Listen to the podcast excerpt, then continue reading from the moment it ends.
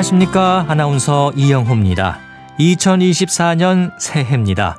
올 한해 여러분의 모든 날들이 건강한 일상으로 채워지길 바랍니다. 건강이 언제나 최우선이라는 걸 잊고 살지요. 하지만 한 해 한 해 나이가 들수록 또 때로 몸에 이상이 생겼을 때 새삼 공감하고 그때서야 간절해지는 게 건강입니다. 건강 365가 마련한 새해 특집 건강 언제나 우선입니다. 오늘과 내일 이틀간 함께 할 텐데요.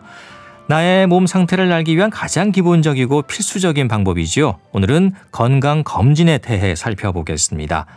암, 만성 질환, 그리고 감염병에 대한 위험까지 있을 수 있는 질환들을 예방하고 조기 발견할 수 있는 방법, 특히 나이가 들수록 우선되는 검사법이 뭔지도 궁금한데요.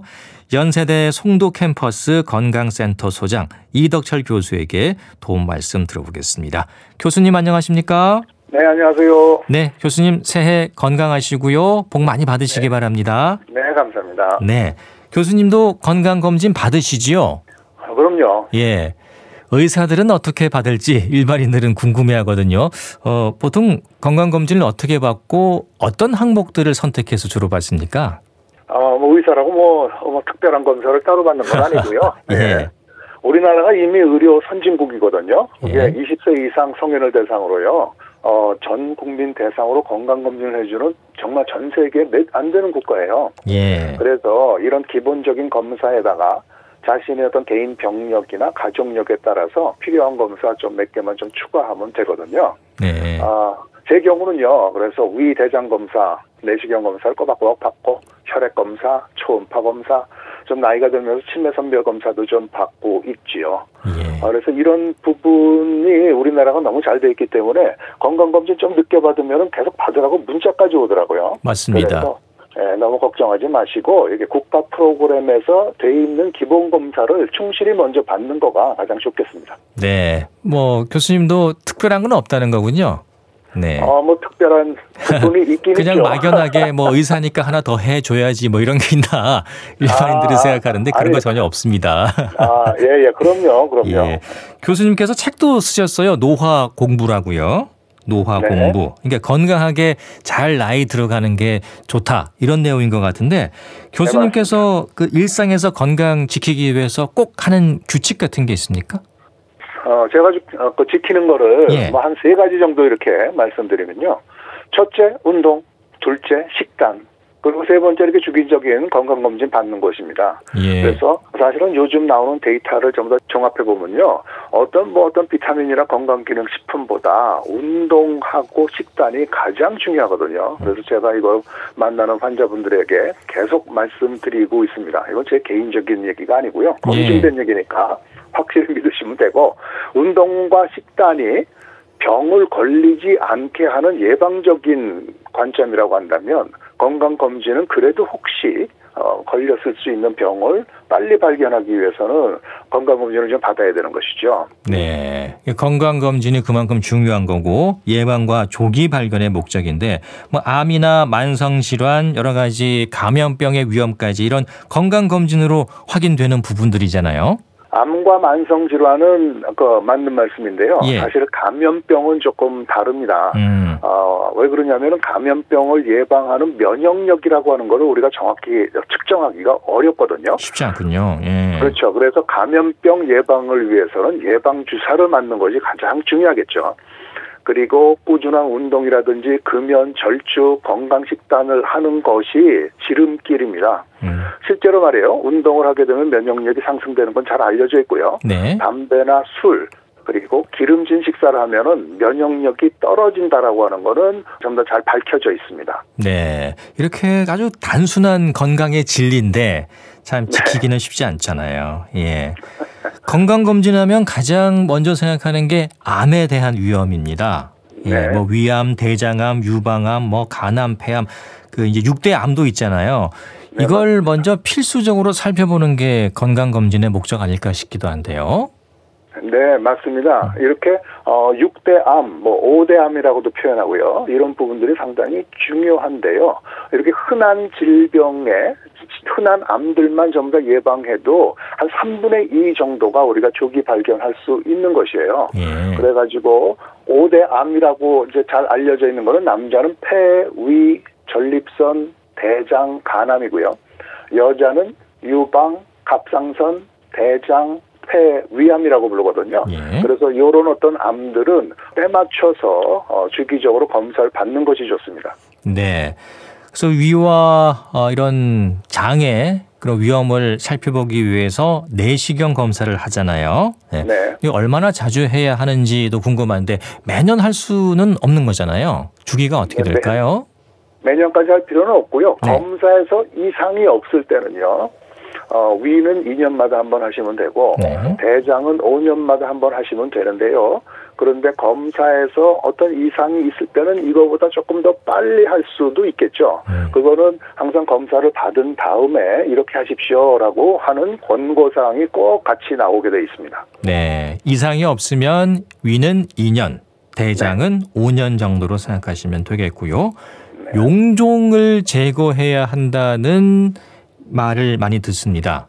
예. 이거 반드시 꼭 떼어내야 하는 거죠?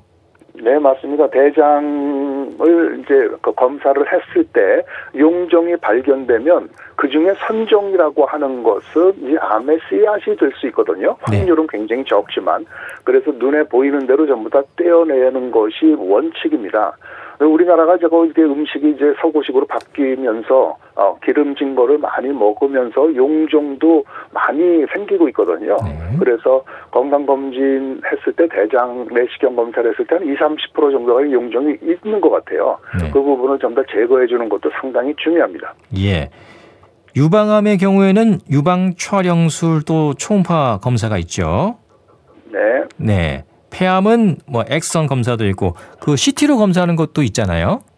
네, 맞습니다. 네. 어, 뭐 간략히만 설명드리면 유방 촬영이라고 하는 거는 유방을 기계로 이렇게 눌러서 쭉 편 다음에 거기에 어떤 이상 음영이 있는지를 보는 건데요. 그런데 어, 유선이 이렇게 많이 발달돼 있으신 분들은 잘 눌러지지가 않아서 영상이 이렇게 뿌옇게 잘 안 보일 수가 있어요. 네. 이걸 친밀 유방이라고 하는데요. 이럴 때는 유방 초음파 검사를 해서 조금 다시 봐야 될 필요가 좀 있고요. 그리고 흉부 X선 검사도 굉장히 작은 병변은 이걸 잘 보이지를 않아서요. 이런 경우에 폐암의 고위험군, 그러니까 담배를 피신다든지 이런 부분들은 CT, 컴퓨터 촬영을 좀 하는 것이 좋은데요. 요즘은 어, 방사선이 덜 들어가는 거는 저설량 CT법이라고 하는 것이 개발돼 있어서요. 네. 이제 안전하게 어, 검사를 받을 수 있습니다. 네. 이제 우리나라는 국가암 검진 사업이 시행되잖아요. 이제 네. 무료로 검진을 받을 네. 수 있는 건데 그런데도 소홀한 분들이 계세요. 예. 국가암 검진 사업의 중요성 좀 짚어 주시죠.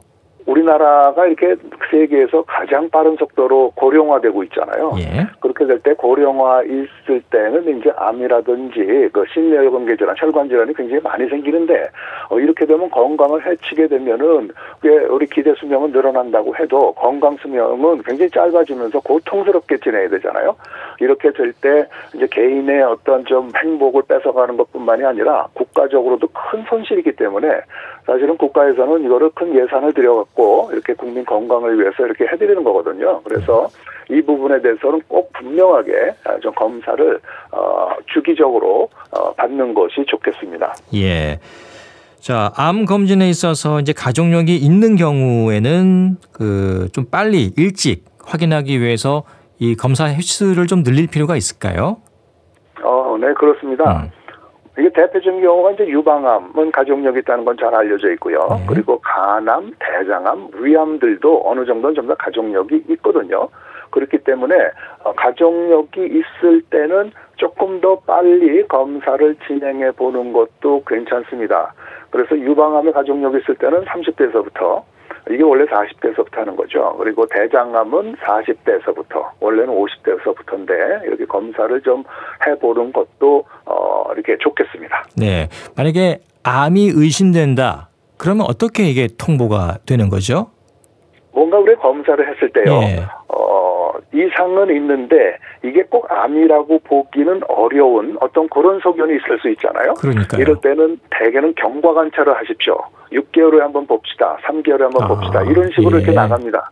이런 경우는 어, 이렇게 이해하면 되는 거죠. 암이라고는 아니지만은 뭔가 조금 이상하니까 어, 추후에 좀 두고 보자. 이런 경우에 꼭 권고대로 그 시기에 검사를 받아보는 것이 좋습니다. 그냥 무시하고 지나가시는 분들도 많이 계시거든요. 맞아요. 그런데 그러면 안 된다는 거죠. 이 음흠. 정상은 암이라고 하는 그런 뜻이니까요. 네. 그리고 암이 정말 진단이 조직검사상에서 진단이 되었거나 아니면 의심이 돼서 추가 정밀 검사가 필요할 때는요. 3차 의료기관으로 이렇게 좀 보내줘야 될 거 아니에요. 이런 네. 때는 오시라고 방문하라고 이렇게 전화 연락을 드리기도 하지요. 예, 그렇군요. 자, 그런가 하면 이제 만성 질환의 위험을 확인할 수 있는 수치들에 대한 관심도 중요할 것 같습니다. 여러 가지 뭐 고혈압, 당뇨병 이런 것들이 다 포함되는 거잖아요. 네, 맞습니다. 네. 아, 그래서 지금까지 암이라고 하는 것은 이제 진단이 되면 바로 치료가 되면 되는 것이고요. 이런 고혈압, 당뇨병, 이상지질혈증 이런 부분들은 혈관이 막히거나 터지는 그러니까 심내혈관계 질환이라고 하죠.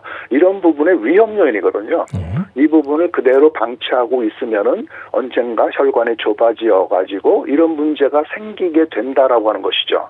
그래서 건강검진에서는 이런 위험 요인을 조기에 발견해 가지고 그것을 이렇게 정상적인 안전한 수치 정도로 바꾸어주는 것도 상당히 중요한데 이 부분은 꼭 이게 생활 습관하고 좀 밀접한 관계가 있어요. 그래서 어, 그 수치를 잘 보시고 이거를 정상으로 만들기 위해서 어, 의사와 함께 같이 노력을 하셔야 됩니다. 네. 또 콩팥병도 있고 만성적인 것, 네. 심혈관 질환, 또 뇌혈관 질환에 대한 위험도 어, 만약에 발견되면 이런 것들도 통보가 되는 거잖아요. 어, 네, 맞습니다. 예. 요즘은 이렇게 비만, 특히 이렇게 배가 나온 복부 비만이 많으시잖아요. 네. 그래서 지방간이 되는 분들이 많은데요. 이 지방간이 염증을 일으킬 수가 있어요. 이렇게 되는 걸 가만히 놔두면 나중에 간, 경변, 간이 딱딱해지는 거나 당뇨병이나 그다음에 심내혈관계 질환이 4배에서 8배 정도 더 많아진다고 돼 있거든요. 네. 그래서 이렇게 해서 지방간이 있거나 간 기능 수치가 좀 높거나 아니면 콩팥이 조금 기상이 그 이상이 있거나 할 때 경미하니까 그냥 그냥 괜찮겠지. 그리고 이땐 증상이 없습니다. 그러니까 그냥 지나가면 안 되고요.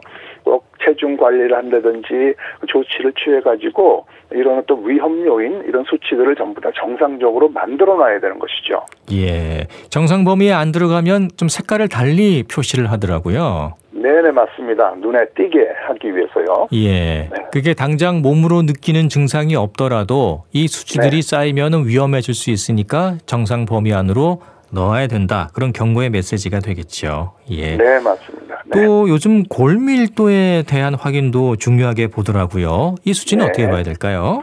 어, 골밀 도도 이거 마찬가지거든요. 그냥 지내실 때는 이게 증상이 없어서 어, 뭐 수치로 나쁘다고만 나오니까 이게 감이 잘 이렇게 어, 마음에 와닿지 않는 분들이 많이 계세요. 예. 그런데 어, 골밀도 뼈가 이렇게 숭글숭글하면서 약하다는 뜻이죠. 이 부분이 그대로 있다가는 넘어졌을 때 낙상을 했을 때 어, 골절이 되면은 굉장히 힘들고 고생하시거든요. 네. 그렇기 때문에 어, 이런 수치가 어느 정도 이하로 나왔을 때는 어, 뼈를 단단하게 해주는 그런 치료를 받아야 되는 것이 원칙이죠. 네. 골밀도 하면 대표적인 게 골다공증에 해당되는 건가요? 네, 맞습니다. 골 감소라고 하는 표현을 쓸 수도 있고요. 예.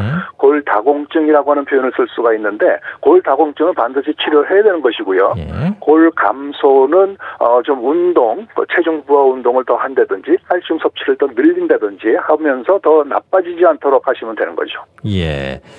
자, 검진으로 되도록 빨리 좀 발견하고 또 평생 관리를 잘 해 나가야 될 텐데요. 수치에 보면 양성, 음성으로 표시되기도 하더라고요. 예. 네. 이건 어떤 의미입니까?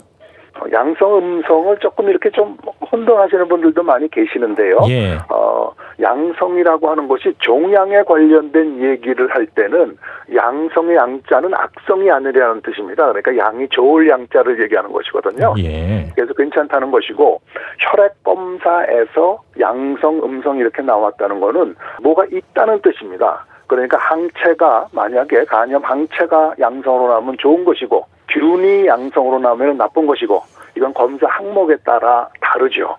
그러니까 항목별로 잘 살펴봐야 된다는 거고요. 네, 간염 문제, B형, C형 간염도 항목에 포함이 되더라고요.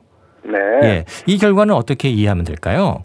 B형 간염은 항체가 있어야 되는 것이 원칙이고요. 예. 그래야지 어, 외부에서 균이 들어오는 걸 내가 막아줄 수가 있습니다. 그런데 C형 간염은 요거하고 좀 달라요. 예. C형 간염 항체가 있다라고 하는 거는 내가 병이 걸린 적이 있다라는 걸 의미해 주는 거지 어허. 이것이 나를 지켜주질 못합니다. 그래요? 그렇기 때문에 C형 간염이 양성일 때는 추가적으로 검사를 해가지고 지금도 균이 있는 건지 아니면은 과거에 알았던 흔적인지를 가려내는 것이 상당히 중요해요. 예. 차이가 있는 거군요. B형과 예, 이 C형은요. 부분은 B형하고 C형 간염에 또 항체가 있는 것은 굉장히 다른 얘기입니다, 이건요. 다시 반복하면 C형 간염에 항체가 있는 거는 나쁜 거예요. 예. B형 간염은 좋은 거고요. 아, 그 차이를 잘 알고 있어야겠습니다. 네. 헬리코박터균에 대한 검사는 어떻습니까? 이 추가로 검사하는 분들도 꽤 많던데요. 어, 네, 헬리코박터 균에 대한 관심이 굉장히 높으시죠, 사실은요. 맞습니다. 근데 그런데 이렇게 전 세계적으로 보면은요, 한 50% 정도가 헬리코박터 양성으로 나오고 있고요. 우리나라에서도 한 40% 정도는 되거든요. 예. 그렇기 때문에 기운이 나왔다고 그래서 너무 이렇게 걱정하실 필요는 없겠고요. 위암에 가족력이 있다든지 아니면은 그 위에 어떤 특별한 병변이 있을 때는 어, 검사를 해가지고 어, 균이 있다고 판명이 되면은 어, 죽이는 제균요법을 실시해야 되는데요. 네. 모든 사람이 전부 다 해야 될 필요는 없는 그런 검사입니다. 네. 그럼 누가 해야 되는 겁니까? 가족력이 있거나요, 어. 위암에 가족력이 있거나 이런 부분들은 좀 내시경 의사들이 어, 자체적으로 판단도 합니다. 이렇게 내시경을 하다가 어떤 그 림프종 같은 어떤 암이 의심이 되거나 궤양이 있거나 그러면 반드시 헬리코박터 균 검사를 같이 해주거든요. 예. 그렇지가 않을 때는 본인들이 그렇게 좀 걱정돼서 원하는 케이스 아니면은요, 그냥 일반적으로 하지는 않습니다. 아, 꼭 해야 되는 건 아니다. 예, 그런 네. 말씀이시고요. 그런데 이제 제균 치료를 해야 된다 이런 소견이 나 왔어요. 예를 들어서. 근데 네. 좀 미루고 안 하면 나중에 문제가 될 수 있습니까? 물론 헬리코박터 균을 갖고 있는 사람들이 위암의 원인이 되는 것은 아주 뭐 아주 많은 경우는 아니지만요. 그래서 없는 거가 더 좋은데요. 어, 균이 있다라고 하는 것이 판명이 됐으면은 굉장히 그 우리가 치료를 하죠. 한 2주 정도 약을 먹어야 되는데요. 네. 강력한 위산 억제제를 사용하고 또 두 종류 이상의 항생제를 써가지고 한 2주간 치료를 하면은 한 8, 90% 정도는 죽거든요. 근데 이 부분을 이렇게 먹는 게 좀 쉽지는 않습니다, 사실은요. 굉장히 좀 강력한 약들이라서요. 예. 알겠습니다. 건강 검진 이제 주기도 궁금합니다. 물론 이제 매년 검진을 받기는 하는데 항목별로 검사 항목을 이거를 매년 해야 할지 아니면 몇 년마다 해야 할지 이게 판단하기가 쉽지 않더라고요. 네, 맞습니다. 그래서 어, 다시 말씀드리지만 이거는 건강 검진이라고 하는 거는 특별한 병이 없는 건강한 사람들, 병력과 가족력도 없는 사람들을 대상으로 하는 것이거든요. 예. 그렇기 때문에 내 가족력이 있거나 아니면 어떤 병을 앓고 있거나 이렇다고 한다면 개인차, 개인별을 좀 더 따로 생각을 해봐야 됩니다. 그래서 이런 건강검진 어, 항목을 정하는 것도 주치의 도움을 받는 것이 상당히 중요하고요. 그렇지가 않을 때는 국가검진 프로그램을 우선적으로 받고 결과를 주치하고 상담하면서 자기한테 필요한 것이 무엇이 있는지를 다시 한번 생각해 보면 되겠습니다. 네. 정하기가 쉽지 않던데 이것도 선생님하고 좀 의논을 할 필요가 있겠네요. 네, 맞습니다. 예. 암의 경우에는 만약에 가족력이 있다면 좀 이른 나이에 예를 들면 20대 때부터 이런 검진을 좀 일찍 시작해야 할 필요가 있을까요? 네, 맞습니다. 앞서 말씀드렸지만요. 예. 가족력이 있다라고 하는 거는 어 그런 어떤 좀 DNA 속에 그런 어떤 체질이 좀 묻어 있다라고 생각하시면 되는 것이거든요. 어떤 암은 굉장히 이것이 강하게 유방암 같은 건 강하게 나타나져 있고 다른 암들은 그렇지가 않을 수가 있지만 분명히 가족력이 없는 사람들보다는 조금 위험에 좀 노출돼 있다고 생각할 수 있습니다. 네. 게다가 이렇게 생활 습관이 안 좋거나 예를 들어서 뭐 어, 이렇게 비만이거나 흡연 어, 음주를 많이 하시거나 이런 경우에는 암의 발병 위험이 좀 더 높기 때문에 보통 권해주는 그런 시간보다 더 빨리 시작하는 것도 괜찮죠. 네. 어, 나이에 따라서 또 위험이 더 높다면 좀 더 앞당겨서 건강 검진을 실시할 필요가 있겠습니다. 네, 추가적으로 좀 말씀드리면요. 예. 그래서 우리 그 어떤 권고 사항은 이게 통계적인 수치지 절대적인 얘기가 아니다라고 하는 걸 꼭 기억하고 계시는 게 좋습니다. 네, 알겠습니다. 검진은 한 곳에서 꾸준히 받는 게 좋을까요? 아니면 이 병원 저 병원 이렇게 좀 바꿔가면서 받는 게 좋을까요? 한 곳에서 계속 받는 것이요. 자신의 데이터가 그쪽에 쌓여 있기 때문에 변화 관찰을 하면서 이렇게 이제 진단하는 경우도 많이 있거든요. 예. 그렇게 뭐 아주 경미하게 이상은 있지만 지난번 검사에서는 완전히 정상이었는데 뭐가 변화된다 이러면은 더 이렇게 주의 깊게 봐야겠죠. 그래서 한 곳에서 계속 받는 것이 좋겠습니다. 그냥 드는 생각으로는 좀 더 다른 장비로 하면 새로운 뭔가 나를 발견할 수 있지 않을까 그런 생각에서 병원을 옮기는 분들도 계시거든요. 네, 물론 그렇게 많이 계시죠. 그래서 어뭐 어떤 병원의 신뢰도에 따라 다른 문제이긴 하겠지만요. 그런 것도 좀 잘 따져 보시고 한 군데를 정해서 계속 가는 것이 좋지. 올해는 여기, 내년에는 저기 이렇게 되는 거는 별로 어, 바람직하지 않습니다. 알겠습니다. 좋은 방법이 아니라는 거고요. 네, 검진 결과를 요즘은 이메일로도 받고 네, 어, 우편으로 오는 경우도 있고 뭐 전화를 주는 경우도 있습니다. 네. 어떤 방법이 제일 좋을까요? 이게 직접 가서 상담받는 게 아무래도 나을까요? 네, 직접 가서 상담받는 게 제일 좋고요. 예. 어, 그런 경험을 많이 하는데요. 이렇게 검진표 마지막에 종합 판정 소견을 봤을 때 이것이 바로 이렇게 의사의 어떤 생각하고 똑같이 이렇게 이해되는 분이 많지 않으신 것 같아요. 음. 그렇기 때문에 그리고 종류도 굉장히 많고 설명이 많기 때문에 어떤 것이 중요한지 뭔지 이걸 잘 모르시는 분들이 많기 때문에요. 시간이 되신다면 가급적 직접 방문해서 대면 상담을 받는 것이 가장 좋겠습니다. 네. 요즘 바쁘기도 하고 사실 좀 귀찮기도 해서 그냥 표만 보면서 확인 보통 하거든요. 예. 네. 가급적이면 직접 가서 여쭤보고 답도 듣는 게 좋겠습니다. 네. 어, 검진에서 다행히 아무런 이상이 없으면 괜찮은데 혹시 이제 의심되는 부분이 생기고 어, 좀 이상 소견이 있을 때 어, 이거 어떻게 해야 되나 하고 걱정하는 경우가 있어요. 네. 예, 어떻게 해야 되는가 이때는?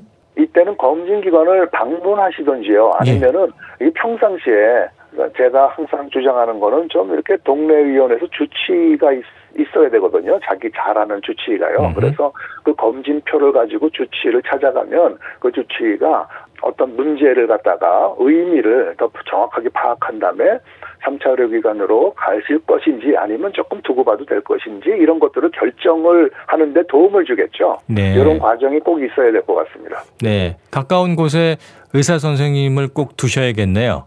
음, 가장 바람직합니다. 예, 알겠습니다.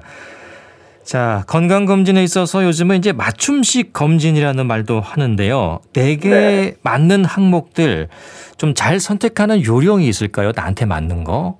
사람마다 좀더 다르기 때문에 이걸 갖다 일률적으로 얘기하기는 조금 어려운데요. 예. 계속 정상이 나오는 거를 반복하는 것보다는 어 이렇게 지금까지 하지 않았던 검사 항목을 이제 선택하는 것이 더 좋겠고요. 일단 어, 기본적인 어떤 국가검진 프로그램을 하고 난 다음에 선택하는 과정에서 얘기입니다. 그리고 어, 어떤 가족력이 있는 어떤 그런 질병에 대해서는 내가 그런 병이 있는지 없는지 알아보기 위해서 선택하는 것이 좋겠고요. 이런 부분도 어, 조금 누군가 도움이 필요하거든요. 그래서 이렇게 또 주치 얘기가 나오는 거죠. 주치하고 좀 상의를 하시는 게 좋겠습니다. 네. 이 건강검진도 종류가 상당히 많더라고요. 예. 네네. 뭐 조금 저렴하게 할 수 있는 것도 있고, 어, 제가 저희 부모님 한번 건강검진을 몇 년 전에 시켜드린 적이 있는데, 네네. 아유, 엄청 비싼 것들도 있더라고요. 예. 네.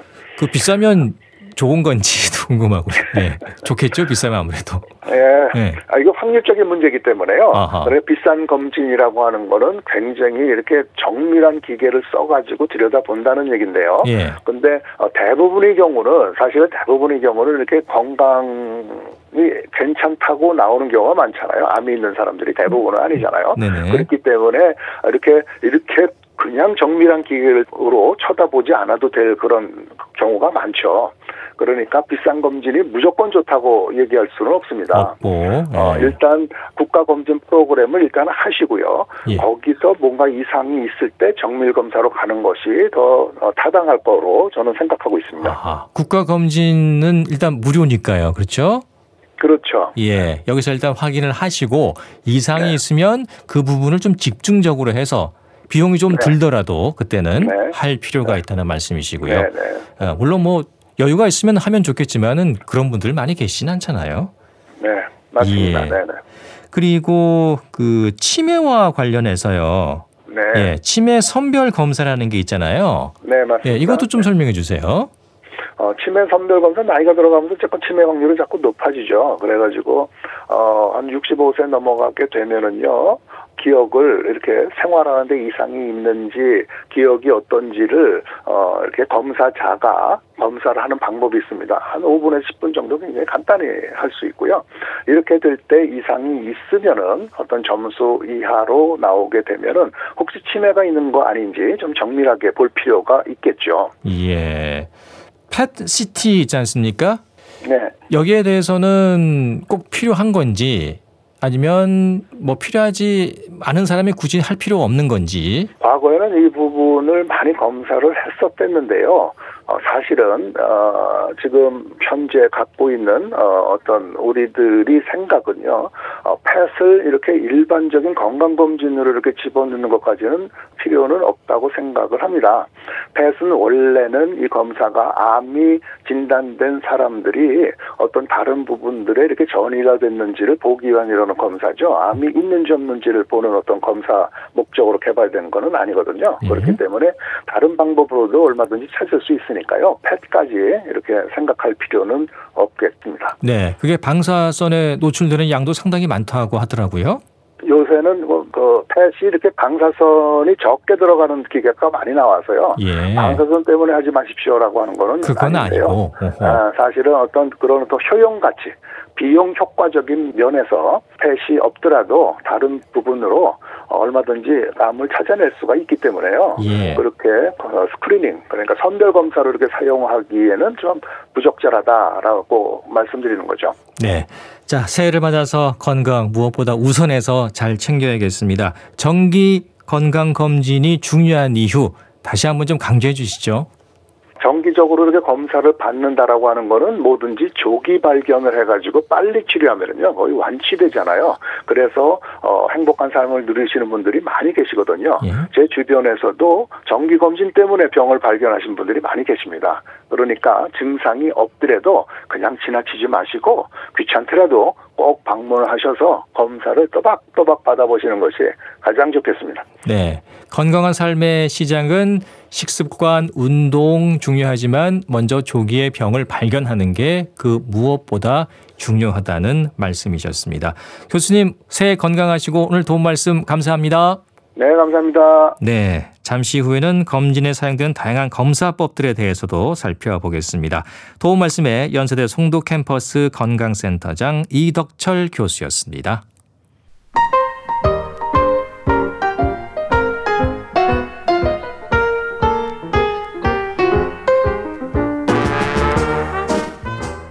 건강한 하루의 시작. KBS 라디오 건강 365.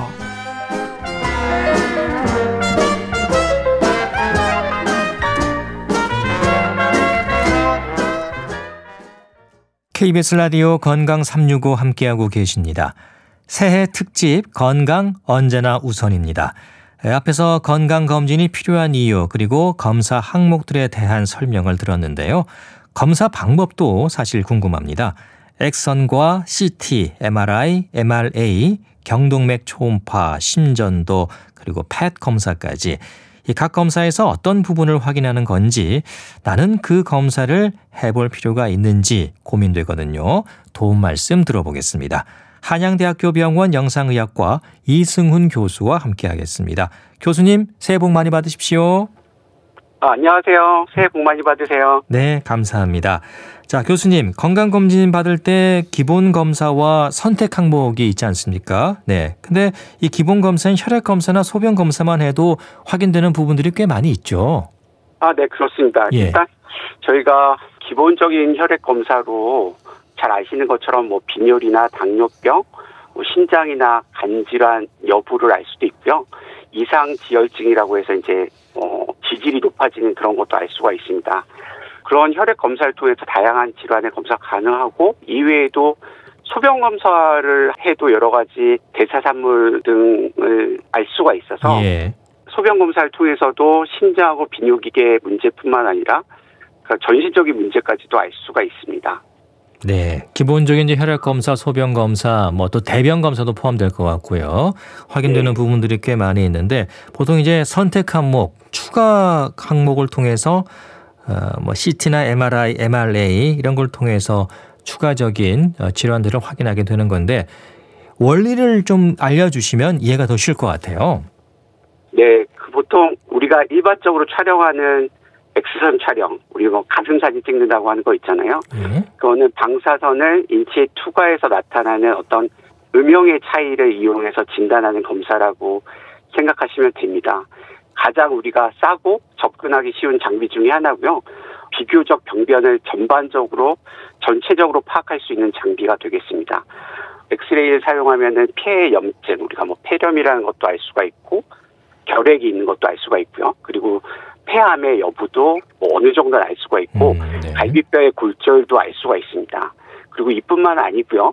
비정상적으로 공기가 뜨는 그런 걸 알 수가 있는데요. 그건 뭘 의미하냐면은 예를 들면은 장 일부가 터졌을 때 그 공기가 횡격막 밑으로 뜨게 되거든요. 예. 그런 것도 엑스레이 통해서 알 수가 있고요.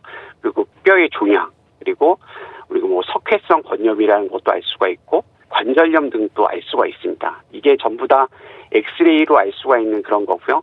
보통은 우리가 엑스레이 검사한 이후에 필요에 따라서 뭐 CT를 하기도 하고 MRI를 하기도 하고 초음파를 시행하기도 합니다. 예.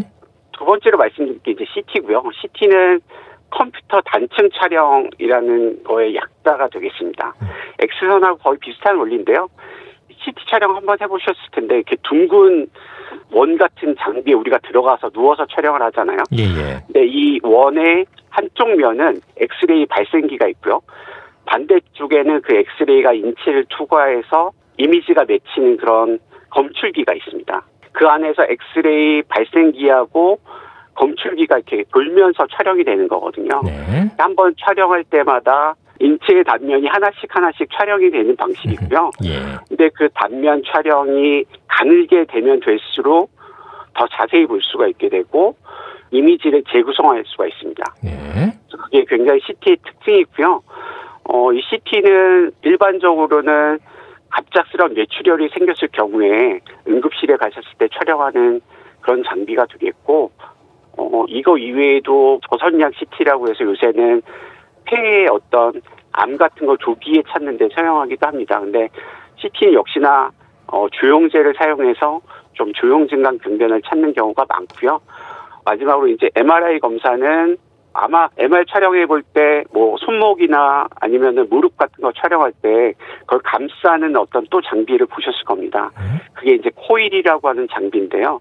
그 코일도 우리가 보기에는 겉에서 보기엔 잘 모르지만 그 안에 그 수많은 신호를 받는 채널이라는 게 있습니다. 그래서 그 채널이 많으면 저 신호를 잘 받아서 우수한 영상을 음. 얻게 됩니다. 예. 엑선, CT, MRI, 그리고 MRA도 있죠. 예. 네, MRA는 뭐 다른 장비는 아니고요. 예. MR에서 혈관만 촬영하는 그런 방식입니다. 보통은 뇌혈관을 집중적으로 많이 보는 경우가 많고요. 이외에도 다른 혈관도 보기도 하지만 건강 검진할 땐 보통 뇌혈관을 보게 되고요. 이 검사를 통해서 우리가 뇌혈관에 뭐 꽈리가 있다고 하잖아요. 그 예. 동맥류를 찾을 수도 있고 혈관 기형, 그 외의 혈관 기형이나 혈관이 좁아져 있는 부위도 비교적 정확하게 찾을 수가 있습니다. 네. 각 검사 방법에 따른 기본적인 원리를 말씀해 주셨고요. 장단점이 분명히 있을 것 같아요. 먼저 네. CT부터 좀 살펴보겠습니다. 컴퓨터 네. 단층 촬영이라고 설명해 주셨는데 네. MRI와 비교할 때이 뭐가 더 좋은 건지 장점이 뭔지요? CT는 최근에 그 검출기하고 엑스선 촬영기가 이제 복합되어 있는 그런 장비인데 그 디텍터가 굉장히 많아졌습니다. 그래서 최근에는 한 바퀴만 돌아도 굉장히 많은 영상을 얻게 되고 심지어 우리 인체를 1mm 이하로까지 촬영할 수가 있거든요. 예. 그래서 그걸 통해서 시상면이라고 해서 우리 옆으로 자른 이미지 그리고 앞뒤로 자른 이미지까지 재구성해낼 수 있는 그런 장점이 있습니다. 그리고 최근에는 이런 CT를 이용해서 MR에서는 잘 구별하기 힘든 통풍 결절까지도 찾아내고요.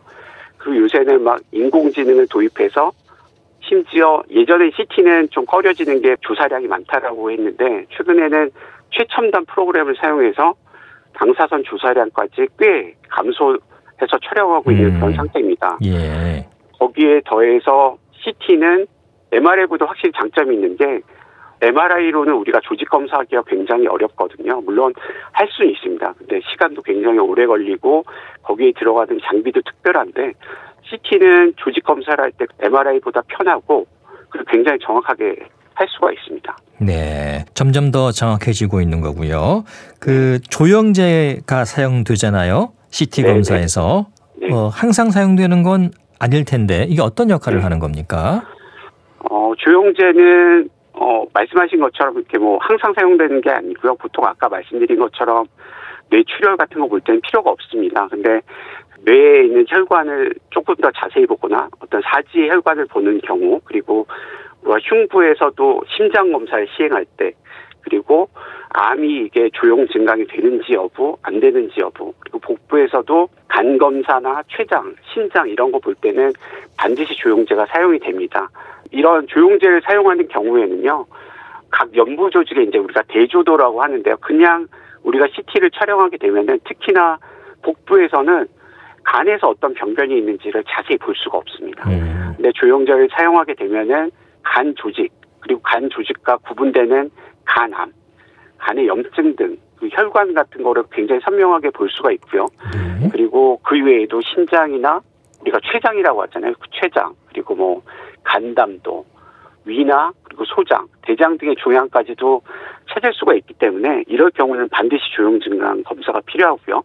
심혈관의 우리 뭐 관상동맥이라고 하는데 그걸 촬영할 때도 반드시 조영증강 검사가 필요합니다. 예. 이 조영제가 부작용이 있다고 하잖아요. 예. 네네. 어떤 게 있습니까? 예, 우리가 이제 잘 보이게 하려고 쓰는 게 요도화 조영제라는 거를 사용을 하는데요. 보통은 부작용이라고 이제 의료계에서는 얘기를 안 하고 유해 반응이라고 얘기를 합니다. 그거는 조영제를 투여한 이후에 한 시간에 이내에 굉장히 빠르게 발생하는 급성 유해 반응이 있고 그 이후에 발생하는 약간 지연성 유해 반응이 있는데요. 보통은 우리가 경험하는 거는 뭐 갑자기 두드러기가 가볍게 생기거나 혹은 막 가려움증이 생기거나 뭐 전신에 막 울긋불긋한 홍번이 생기거나 혹은 콧물이 뭐 제가 의도하지 않았는데 막 흐르거나 뭐 눈이 띵띵 붓고 빨갛게 부어오르는 결막염 등이 증상이 생길 수도 있고요. 예. 굉장히 심하게는 호흡곤란까지 생기는 그런 경우도 있습니다. 어. 이런 부작용 겪는 분들이 그렇게 많지는 않죠. 부작용 있는 분들의 건수가 예전에는 아주 많지 않았는데요. 지금은 어떻게 보면 상대적인 건데 CT 검사를 굉장히 많이 하거든요. 그래서 예. 요새는 상대적으로 는 것처럼 보입니다. 보통 우리가 아까 말씀드렸던 1시간 이내에 발생하는 급성 유해 반응은 한 1000명에서 한 2명 어허. 이렇게 생긴다고 알려져 있고요. 예. 지연성 1시간 이후에 생기는 거는 한 100명에 1명 이 정도 생긴다고 알려져 있습니다. 그러니까 검사 이후에 좀 기다릴 필요가 있는 거죠. 부작용도 네, 봐야 하니까요. 네, 맞습니다. 예. 네. 뭐 CT 종류가 많더라고요. 관상동맥 CT도 있고 CT 대장 조영술 또 CT 기관지 내시경 아주 세부적이던데 네네. 어떤 분들에게 이런 검사가 필요할까요? CT로 기관지 내시경을 만드는 경우는 이거는 최근에 1mm 이하로 우리가 단면 영상을 만들기 시작하면서부터 예, 예. 가능해진 검사가 되겠고요. 어, 3D로 이거를 이제 저희가 reconstruction, 재구성하는 이미지가 되겠습니다. 그래서 이거로 기관지 내강 안쪽에 뭐가 튀어나와 있는 혹 같은 걸 볼 수 있는 그런 장점이 있겠고요. 보통은 이거를 건강 검진 때는 사용하지 않고요. 기관지 내에 어떤 우리가 작은 종양을 발견할 경우 혹은 기관지 내시경을 해야 하는데 내시경을 하기 전에 일종의 치료 계획을 세우는 경우 있잖아요. 예. 그럴 경우에 이 CT 가상 기관지 내시경 검사를 하게 됩니다. 또 하나 이제 말씀하신 것처럼 관상동맥 CT도 이제 우리가 CT를 이용해서 하게 되는데요. 어, 이걸 통해서는 관상동맥이 좁아졌는지 혹은 어떤 해부학적으로 어떤 다른 다른 사람들과 다른 그런 특징이 있는지를 알아볼 수가 있겠고요. 네. 그래서 이걸 통해서 관상동맥의 구조, 협착이 생겼다거나 이런 걸 평가할 수 있는 장점이 있는 검사가 되겠고요. 그리고 보통 또 하나는 진짜 심혈관 조영술을 시행하기 전에 관상동맥 CT 혈관 조영술을 사용하게 됩니다. 예.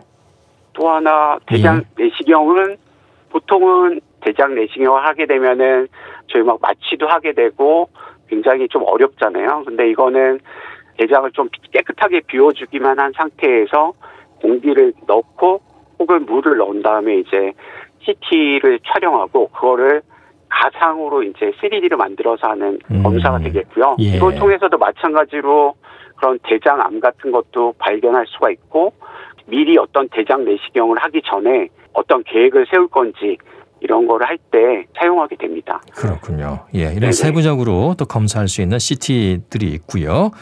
방사선 노출에 대한 걱정을 많이 하시잖아요. CT 같은 경우에. 예. 이게 얼마나 위험한 겁니까? 보통 그렇게 말씀하시는 것처럼 방사선 노출에 대해서 크게 걱정할 필요는 없습니다. 이게 없다. 예. 보통 노출되는 일반 엑스레이 촬영이 우리 단위로서는 0.3에서 0.6mm 시볼트라고 해서 그런 단위가 붙는 우리 한 장 촬영하게 되면 그 정도가 되는데요. 자연 방사선이 우리가 1년에 쬐는 방사선이 2mm 시볼트입니다. 그러니까 우리가 촬영하는 한 번의 엑스레이 촬영이 그닥 크지 않다라는 얘기가 되겠고요. 실제로 우리한테 이상이 생기려고 하는 정도가 되려면은 알려진 바로는 100mm 시볼트라고 하거든요. 예. 그러니까 뭐 이런 한 번 촬영, 두 번 촬영이 뭐 절대 문제가 되지는 않고요. 그리고 CT 촬영 같은 경우도 보통 우리가 촬영하게 되면은 1년에 뭐 한두 번 하게 되는데 네. 한번 촬영할 때 한 8mm에서 9mm 시볼트가 노출된다고 합니다. 아까 말씀드린 걸로 하면은 100mm 시볼트 맞추려면은 1년에 거의 뭐 13번, 14번 촬영해야지 이상이 생기는 거거든요. 그래서 네. 제 생각에는 CT 촬영으로 방사선에 대해서 크게 걱정할 정도는 아니라고 생각합니다. 엑스레이도 네. 마찬가지고요. 우려할 정도는 아니다라는 말씀이시고요. 예. 네. 요즘 임플란트 치과 치료 많이 받으시는데 임플란트 심은 사람은 MRI 검사를 받을 수 없다. 이 맞는 얘기입니까? 아 그렇지 않습니다. 대부분. 네네. 저희가 알고 있는 그 임플란트의 재질은 티타늄이고요. 티타늄은 어 물론 주변에는 약간의 인공 음영이라고 해서 이미지가 완전히 깨끗하게 나오지는 않습니다. 임플란트 주변은. 네. 하지만 우리가 뭐 치아 때문에 검사하는 거 아니고 거의 대부분 뇌나 아니면은 척추 때문에 검사를 하잖아요. 그래서 그 주변에 인공 음영을 약간 만들긴 하지만 전혀 촬영에는 문제가 없습니다. 네. 잘못 알고 있는 정보군요. 예. 네. 임신부는 어떻습니까? MRI 검사해도 괜찮습니까? 임신부의 에발 촬영은 안전하다고 일단 보고가 되어 있습니다. 아직까지 조영제를 사용해서요. 그 MR도 조영제가 있거든요. 근데 그 조영제를 사용해서 처음에 우리가 첫 임신 3개월까지 이 검사를 진행하는 경우에 이게 안전하다, 안전하지 않다라고 말씀드릴 수는 없는 정도고요. 아직 거기에 대해서 많은 보고가 없기 때문에 그런 거고요. 네. 대신에 조영제를 사용하지 않고 촬영하는 MR은 문제가 없다라고 생각하시면 될 것 같습니다. 네. 네네. 그리고 초음파 검사도 요즘 많이 하시는데 건강검진에서 가능하다면 매년 하는 게 좋겠죠. 초음파 검사. 제가 보기에는 약간 문제가 있는 분들 있잖아요. 예를 들면은 본인이 이제 B형 간염이 있다거나 그런 경우는 나라에서 1년에 두 번까지 초음파 검사를 지원해 주거든요. 그래서 그럴 경우는 반드시 초음파를 1년에 두 번씩 해서 간암이 발생하는지 혹은 간질환이 나빠지는지 여부를 꼭 보셔야 할 것 같고요. 예. 그 이외에도 뭐 유방 우리 특히나 우리나라 여성들의 유방은 굉장히 치밀한 유방을 갖고 있다고 하거든요. 그래서 사실상 거의 1년에 한 번씩은 유방 단순 촬영보다는 초음파를 통해서 어, 유방의 유방암 여부를 찾는 것이 좋을 것 같습니다. 그 외에는 어떤 이상이 있을 때만 해야지 초음파를 뭐 매해 한다고 해서 아, 뭔가를. 찾을 수 있는 건 아니라고 생각합니다. 예, 경우에 따라서 어, 매 하는 게 좋은 게 있을 수도 있고 좀 조절할 수도 있는 거고요. 어, 종양 표지자 검사에 대한 관심도 요즘 높습니다. 이 검진표에 네. 기록된 부분들을 좀 어떻게 이해하면 될지 잘 모르겠거든요. 어떻습니까? 그 말씀하시는 것처럼 그 종양이라는 게 암인데요. 그 암이 생기게 되면은 혈액 내에 특정한 물질이 증가하게 됩니다. 그래서 이 종양 표지자 검사는 혈액에서 그 물질의 수치를 찾아내서 그걸 이제 표현해 주는 검사가 되겠고요. 어, 이 검사를 통해서 암을 찾을 수도 있고 그리고 암이 치료가 잘 되고 있는지를 찾을 수도 있습니다. 그리고 예를 들면은 영어로 이제 AFP라고 하는 거는 간암의 여부를 알 수 있고 그게 뭐 좋아지는지 나빠지는지도 알 수 있는 그런 표지자가 되겠고요. 영어로 CEA라고 해서 이거는 소화기 계통에 어떤 암이 있을 때 증가하게 되는 거고 요걸 말씀드린 것처럼 이걸 통해서 암이 있는지 없는지 그리고 좋아지는지 나빠지는지도 알 수가 있고요. CA 125라는 게 있는데 이건 이제 난소암을 알게 되는 거고요. PSA라고 하는 거는 전립선 암의 수치를 나타내는 그런 종양 표지자가 되겠습니다. 근데 이게 항상 올라가면 무조건 종양이라고 얘기할 수는 없고요. 네. 이게 가양성으로 나타나는 경우도 있거든요. 없는데 증가하는 경우. 그래서 반드시 이럴 경우에는 해당 분야의 전문의를 찾아가지고 정확한 진찰을 하시고 필요한 다른 영상약 검사 그리고 조직 검사를 적절하게 시행할 필요가 있을 것 같습니다. 네. 무엇보다 자신에게 맞는 적절한 검사 방법을 잘 선택해서 어, 찾아가는 게 중요할 것 같습니다. 자, 도움 말씀은 오늘 여기까지 듣겠습니다. 감사합니다. 네, 감사합니다. 네. 한양대학교 병원 영상의학과 이승훈 교수였습니다. 새해 특집 건강 언제나 우선입니다. 오늘은 여기서 인사드리고요. 내일은 호르몬을 주제로 다시 오겠습니다. 건강을 유지하는 데 있어서 필수적인 요소로 지적되는 호르몬 건강 기대해 주시기 바랍니다. 인순이의 거위의 꿈 들으면서 여기서 인사드리겠습니다. 아나운서 이영호였습니다.